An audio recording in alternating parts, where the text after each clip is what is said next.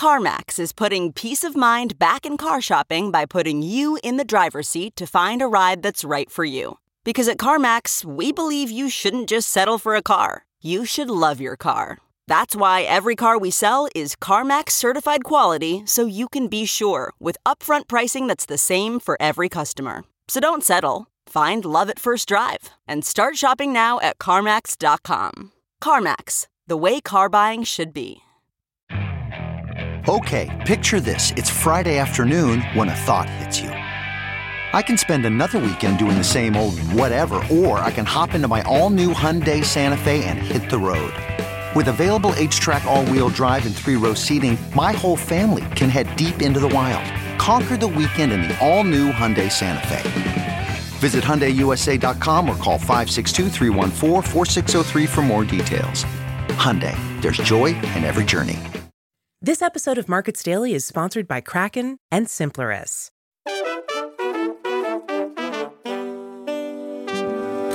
It's Thursday, August 31st, 2023, and this is Markets Daily from Coindesk. Hi, I'm Michelle Musso here with your crypto markets roundup. On today's show, we're talking Bitcoin, Elon Musk's X, and more. And just a reminder Coindesk is a news source and does not provide investment advice.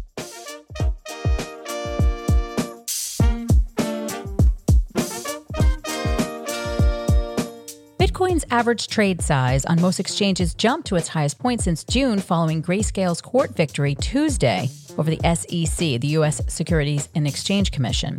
According to data from Kaiko, the average trade size for Bitcoin on crypto exchange Kraken increased to above $2,000 after Tuesday's ruling from around $850 the day prior. Other exchanges saw similar action. The last time Bitcoin's average trade size was higher was back during June's bull run, said Kaiko.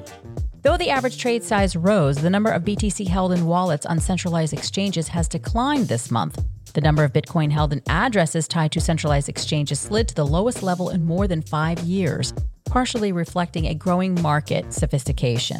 The so called exchange reserve dropped 4% this month to the lowest level since early January 2018, according to on chain data analytics service CryptoQuant.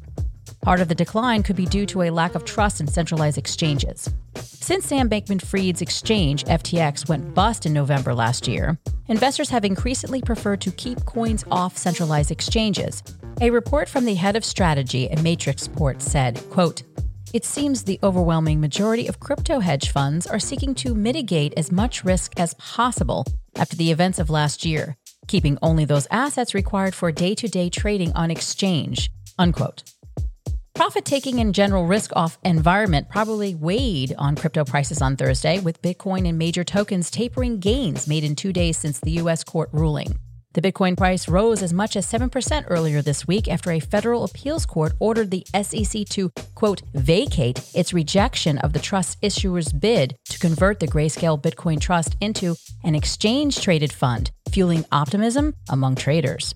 The Coindesk Market Index, a weighted index of over 100 tokens, fell 0.71% in the past 24 hours, suggesting profit taking across the board.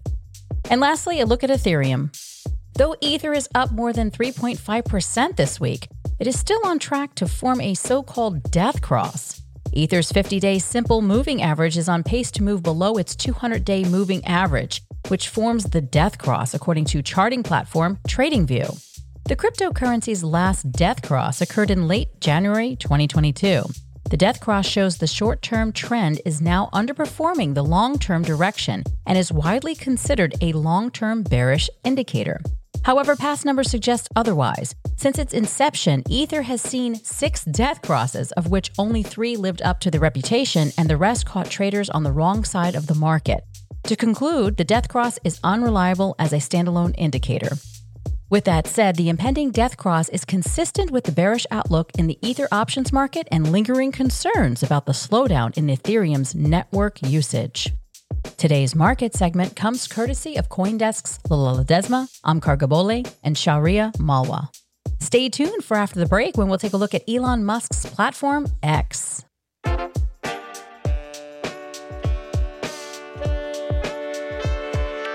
Meet the all new Kraken Pro the powerful, customizable, beautiful way to trade crypto. It's Kraken's most powerful trading platform ever, packed with trading features like advanced order management and analytics tools, all in a redesigned modular trading interface. So head to pro.kraken.com and trade like a pro. Not investment advice. Some crypto products and markets are unregulated. The unpredictable nature of the crypto assets market can lead to loss of funds and profits, may be subject to capital gains tax. Markets Daily is sponsored by Simpluris. If you purchased Fei or Tribe tokens in the Genesis event between March 31st and April 3rd, 2021, a class action settlement may affect your rights. An NFT legal notice has been issued to wallets with instructions on how to file a claim. You can learn more about the settlement and file a claim by visiting Fei Tribe Securities Settlement.com. That's F E I Tribe Securities Settlement.com. Welcome back. Elon Musk's social media platform X, formerly known as Twitter, has obtained money or currency transmitter licenses in seven U.S. states, including Maryland, New Hampshire, and Rhode Island. While Musk has hinted at supporting crypto on the platform, even briefly switching out Twitter's bird logo for Dogecoin's dog, the licenses allow for broader payment services to be offered. Musk has said that he plans for X to expand beyond social media posts, becoming an everything app. The money transmitter licenses obtained since June indicate the tech billionaire may have plans to support payment processing nationwide. Now a look at the latest crypto fad.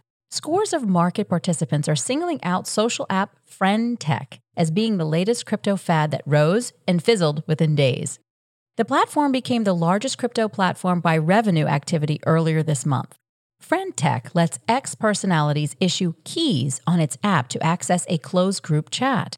The platform has earned over $4.2 million worth of Ether in fees for creators over this period. The platform is built on Base, crypto exchange Coinbase's new Layer 2 network.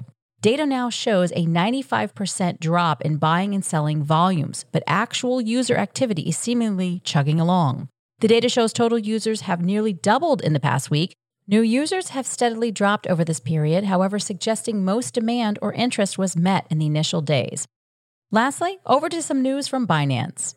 Cryptocurrency exchange Binance said it will gradually end support for its BUSD stablecoin, removing it from the spot and margin trading pairs.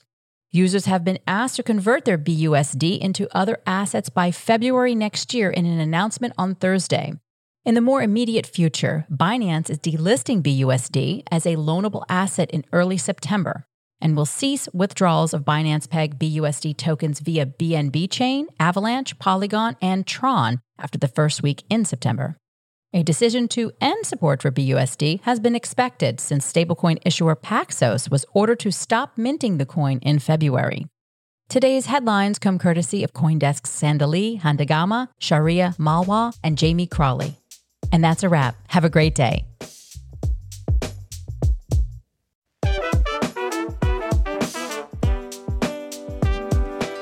And that's our show for today. Thank you for listening. I'm Michelle Musso with Markets Daily. And for those of you who are still with us, we'd love to hear what you think. You can email us at podcast at coindesk.com with the subject line Markets Daily. This episode was produced and edited by Eleanor Paul, with executive production by Jared Schwartz. And just a reminder Coindesk is a news source and does not provide investment advice.